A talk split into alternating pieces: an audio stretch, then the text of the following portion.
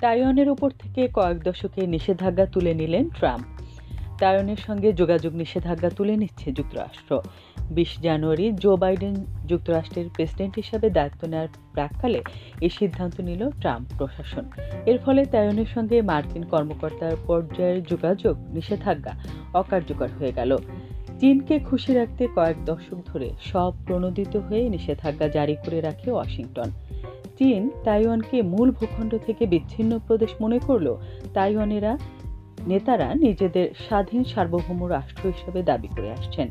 Trump প্রশাসনের এমন সিদ্ধান্তে যুক্তরাষ্ট্রের সঙ্গে চীনের টানাপোড়েন বাড়বে বলে ধারণা করা হচ্ছে। কেননা, একক চীন নীতির প্রতি যুক্তরাষ্ট্রকে শ্রদ্ধাশীল হওয়ার আহ্বান জানিয়ে আসছে চীন।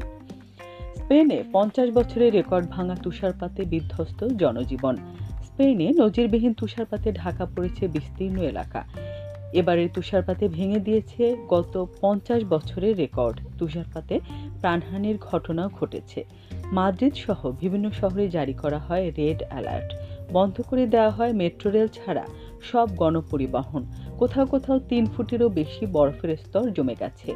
এমন নজিরবিহীন পরিস্থিতিতে তুষার ঝড়ে আটকে পড়া মানুষকে উদ্ধার করতে সেনাবাহিনীর সাহায্য নেওয়া হচ্ছে। তবে তার মধ্যেও শত কষ্ট উপেক্ষা করে অনেকেই রাস্তায় মেতে ওঠেন তুষার আনন্দে।